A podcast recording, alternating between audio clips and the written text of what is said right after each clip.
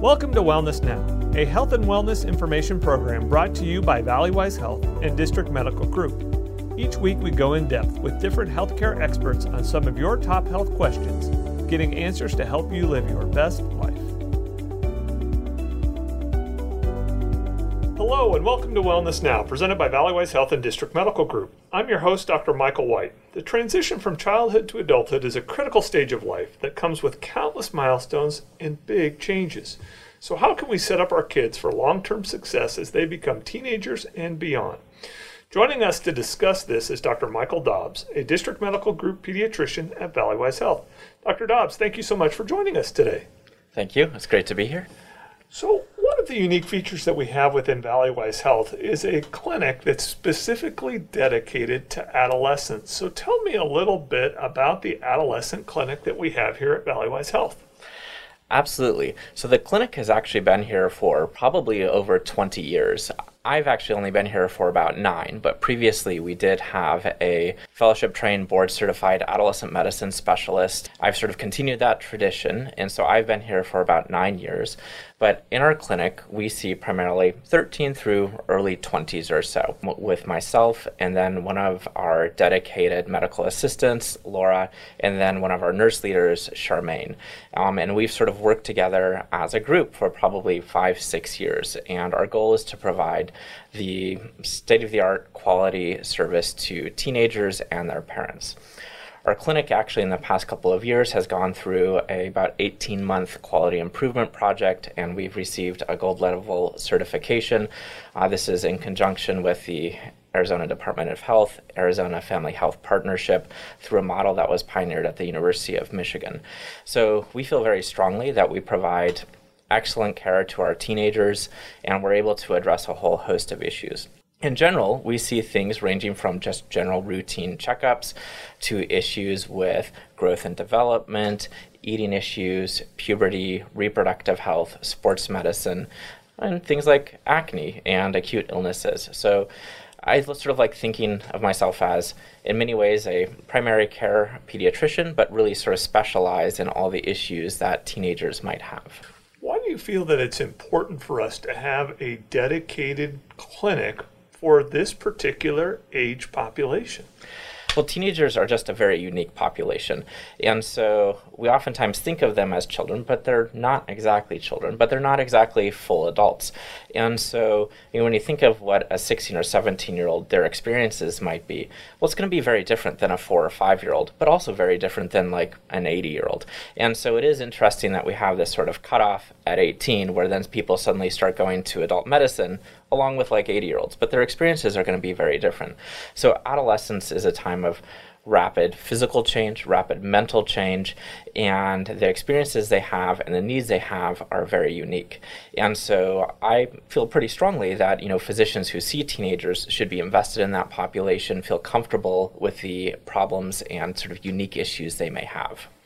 If you were looking at your practice today, what would you feel is probably the number one issue that teens or even preteens are seeing, you know, that are bringing to you as a healthcare professional? Right now, what I'm seeing is things like school disruption, family disruption, teenagers are, of course, getting infected with COVID. Their families are getting infected with COVID. So, sort of in this moment, it's certainly the COVID pandemic. You know, so if I step back and think what I've seen over the past year, though, I've seen, unfortunately, you know, education be disrupted for very valid and reasonable reasons, but people have had to do an entire year, year plus of virtual learning. I've seen families affected from the COVID pandemic where teenagers have lost parents, or in some cases, both their parents. Um, I have, unfortunately, some patients where that has occurred.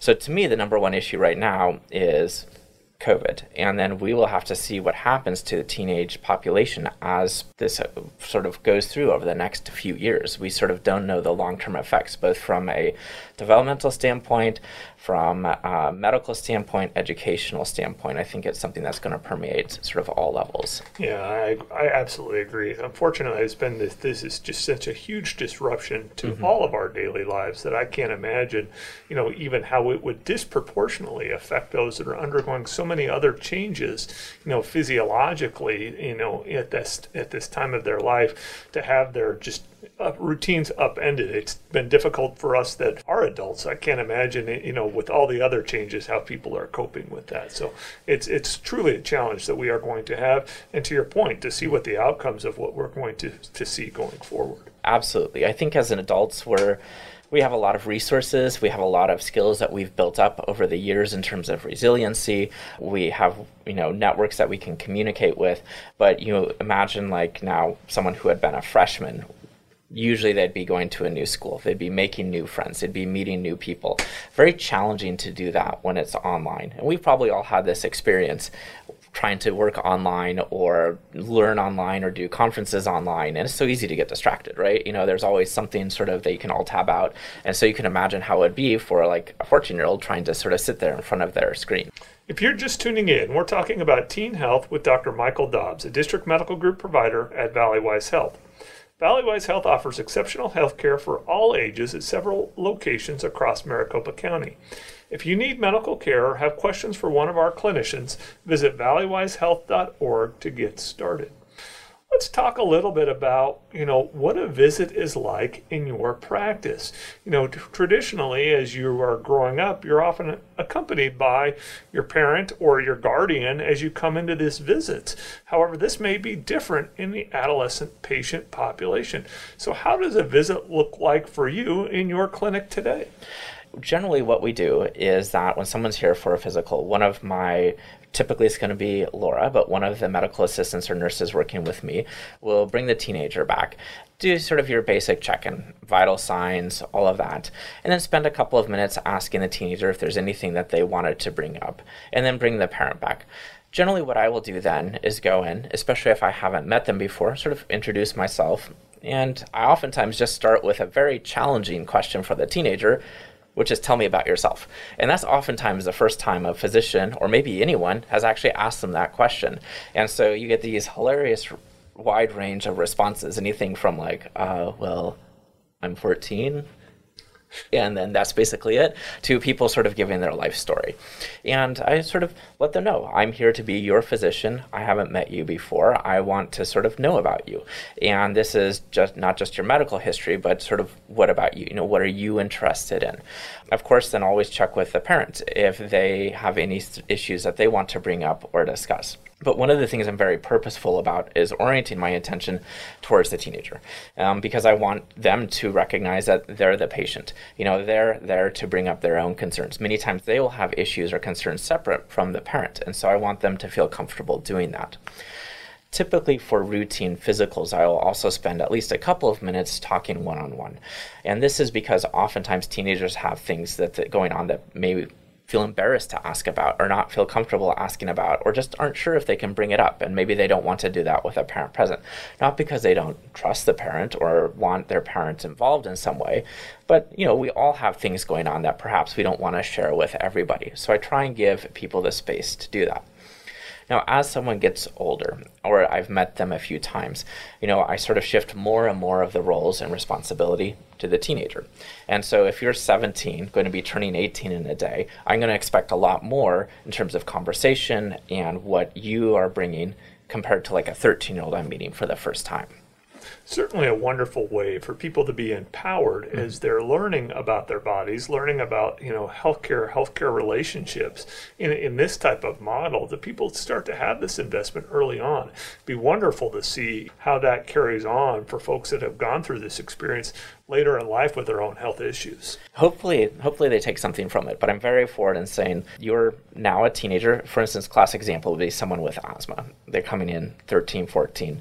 I start asking them, what is asthma? What are your symptoms of asthma? And you'd be surprised the number of teenagers who like are like, oh, I should know this. And I'm like, well, yeah, you know, your mom isn't going to be there 24 7. As much as she may want to be, or your dad might want to be, you start to need to recognize your own issues. And now it's sort of your job to bring them up to me. And then sometimes you can see that sort of light bulb go, go off where they start realizing, oh, yeah, I'm supposed to be in charge of my health here. Are there any big new trends that you've been noticing in the adolescent patient population over the last few years that's been somewhat different than we may have seen historically? Yeah, one that I think about in terms of sort of technology and uh, technical acquisition first is it's sort of ubiquitous that everyone has like a cell phone. I'm not here to say whether that's good, bad, or comment on that. I know people have all sorts of opinions. Um, some of it not always backed up with science in terms of technology aspect. But one area where I can say for sure it's had, I'd say maybe a native aspect is in substance use. And where we think of, classically, I think a lot of people think of teenagers and substance use as like smoking cigarettes or something. Well, I can probably count on like three fingers in the past year the number of times people told me they smoke cigarettes. Instead, of vaping, you know? And so we have things like e cigarettes, vaping products, whether that's like THC um, or nicotine and these things are readily available. And so to me, that's the biggest change that I've seen since I finished fellowship in the sort of mid 2000s is a transition to more of these sort of e products, which unfortunately have a large amount of substances, can be highly addictive, even more so than, let's say, traditional cigarettes are there other illicit substances that we start to see, you know, increased use in this teenage population, and how does it affect a younger, still developing body? We do see across decades sort of increasing and decreasing amounts of substance use, sort of just depends the group right now actually is relatively low compared to their peers. You know, one of the classic things that people's like, oh, the young generation is whatever, you know, and I tend to take a very, I, I, I don't like that view. And in fact, when we take a look at teenagers now in terms of substance use, compared to historical groups, it's actually a little bit less, I would say, than average, what we see over the past 20, 40 years. However, in terms of things that you have. Like I said, you have THC based products. So this could include something like wax. Many people haven't heard of wax. This is highly concentrated THC, which can have some very deleterious or negative effects on the sort of developing brain. I've definitely seen patients who have used this and have psychotic episodes. They develop, um, they require hospitalization, um, and really have significant changes in terms of like personality to the point having to go to the emergency room, um, and these can sort of persist. How do you then address this with a young teenager? Is this something that you, I imagine, are being proactive as somebody comes into your practice to talk about these things? And how do you create that safe space, as you've done with the other conditions, for folks to be able to ask questions if they have them about these types of substances? It can be challenging because one of the things that teenagers are not good at is sort of long term thinking, long term planning. And that's just, I feel like, sort of structural plus teenagers sort of experience time, I think, different than adults. So trying to convince someone that, hey, you need to stop doing this because it's bad and going to be really bad in 10, 15 years is not very effective.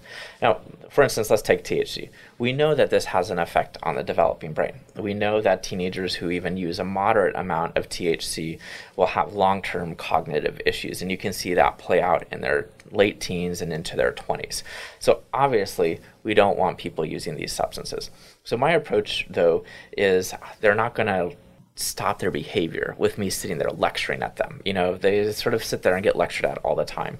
So, really, I use something called motivational interviewing. And this is a technique where you really try and work with a patient to identify issues and negative consequences from whatever their behavior is. And this could be from substance use, this could be things from, you know, overeating or taking in too many calories, you know, sort of sort of anything any sort of behavior that may have a negative effect. I find motivational interviewing to sort of be the best thing. And what you're really trying to do is have the teenager identify the sort of negative consequences to their behavior and then identify the steps that they could take to change that.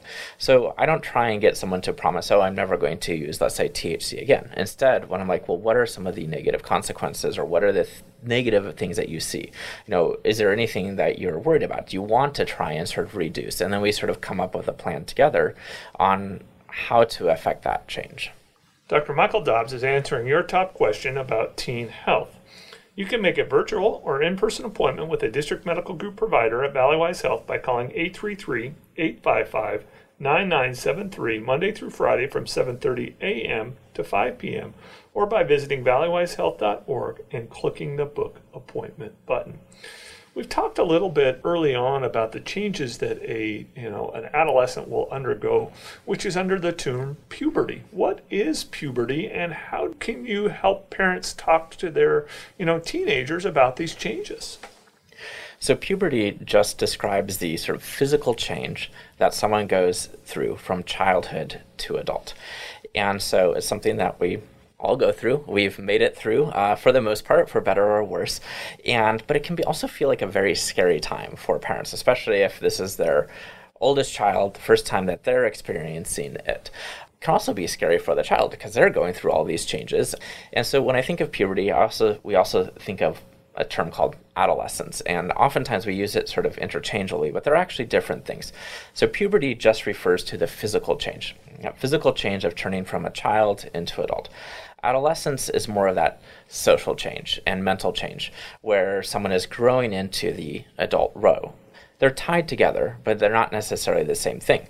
You can have someone who has gone through puberty, but is still in many ways acting like an eight year old, versus you can have someone who maybe isn't completely through puberty, but they seem very sort of mature for their age. What I'm a big fan of is just sort of open communication. You know, so if you have a preteen, you know, who's going to be starting puberty, First, coming in and having regular sort of yearly visits with your physician is going to be important with your pediatrician. They really should be start talking about these changes eight, nine, something like that. I know that may sound very early, but in fact, many girls start going through the changes of puberty as early as eight or nine. So if you're waiting until 12, in many ways, that's too late. Boys, on average, will start puberty a couple of years after girls, so that's more around 12 or so. But so I really encourage parents to be sort of proactive about this. This is something that's going to happen to their child, it's going to happen sooner than they think. So they should really start these conversations as early as six, seven, eight, um, and like, hey, you're going to be going through these changes. Involving your pediatrician, very important. It's also important from a physical health standpoint to have these yearly checkups. One of the things that the physician will do during these checkups is make sure that someone isn't starting puberty too early. That can certainly happen, or starting puberty too late can feel a little embarrassing for a preteen or a teenager to you know have a sensitive exam but it's an important part to make sure that things are progressing changing as we would expect how much has mental health changed in our teenage population? And have we started to see increased rates of depression, um, et cetera, in this age group, which we haven't historically seen? Teenage years are really known for, and people think of them being as very challenging and difficult from a psychological or mental health standpoint.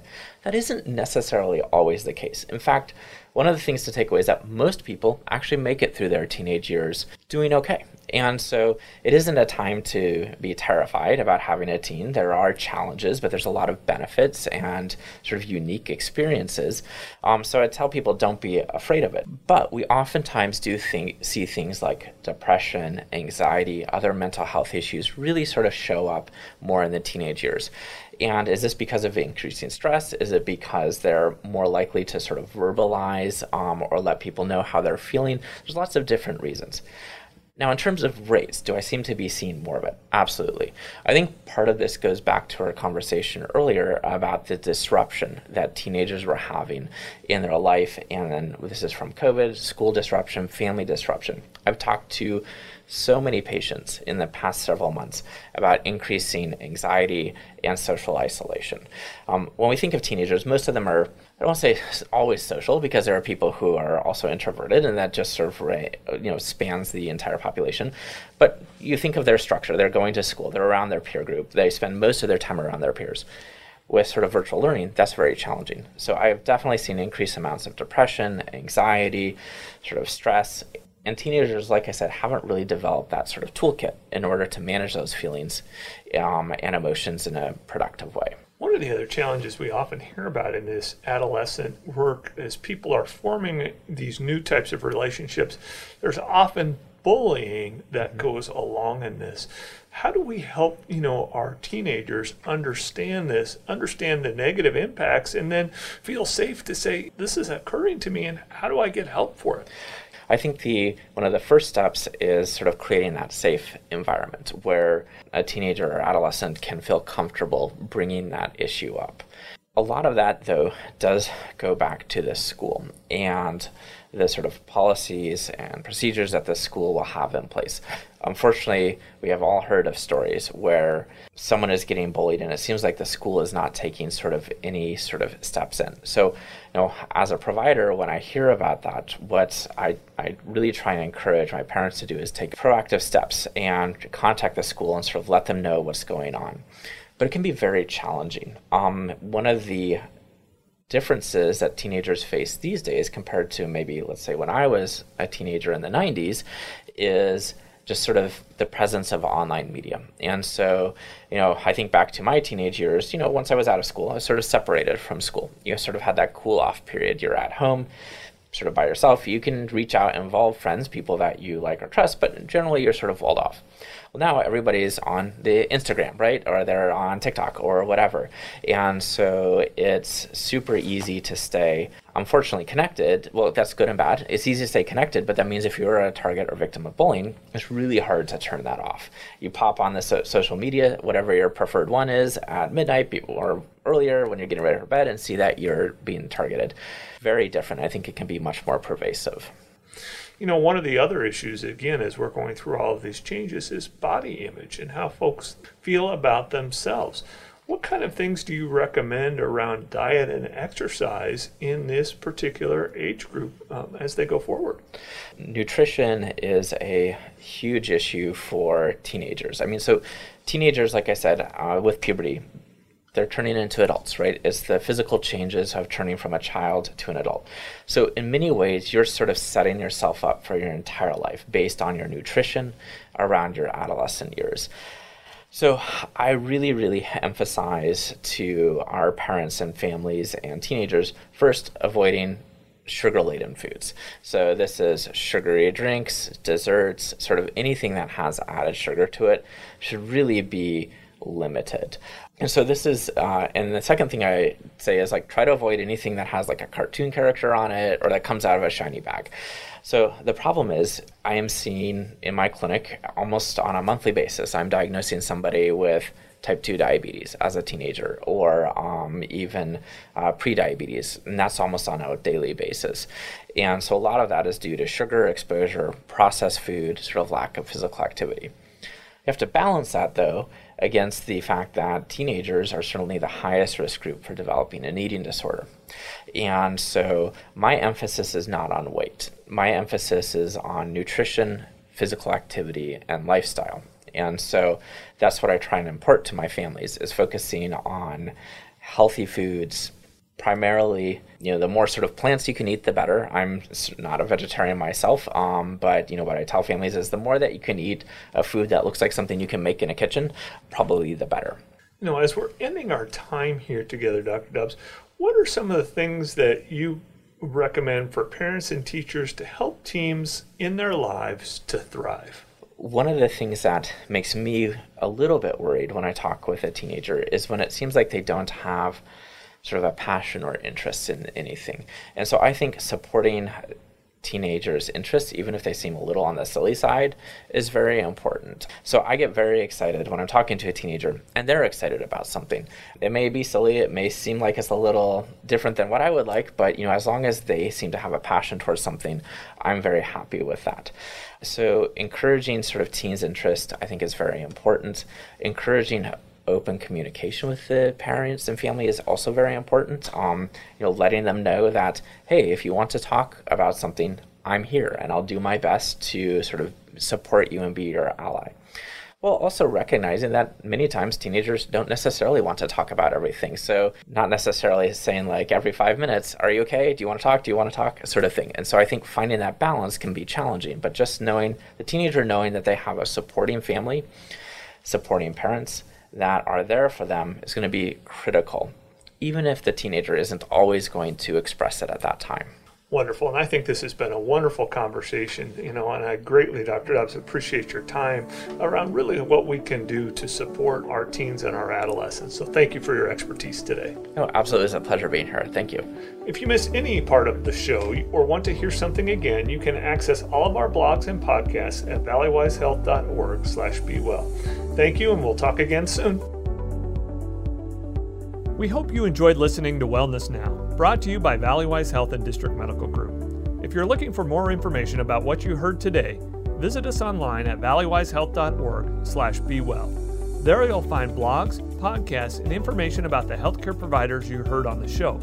You can even book an appointment at a Valleywise Community Health Center near you. That's valleywisehealth.org slash bewell. Thanks for listening, and we hope you'll tune in again soon.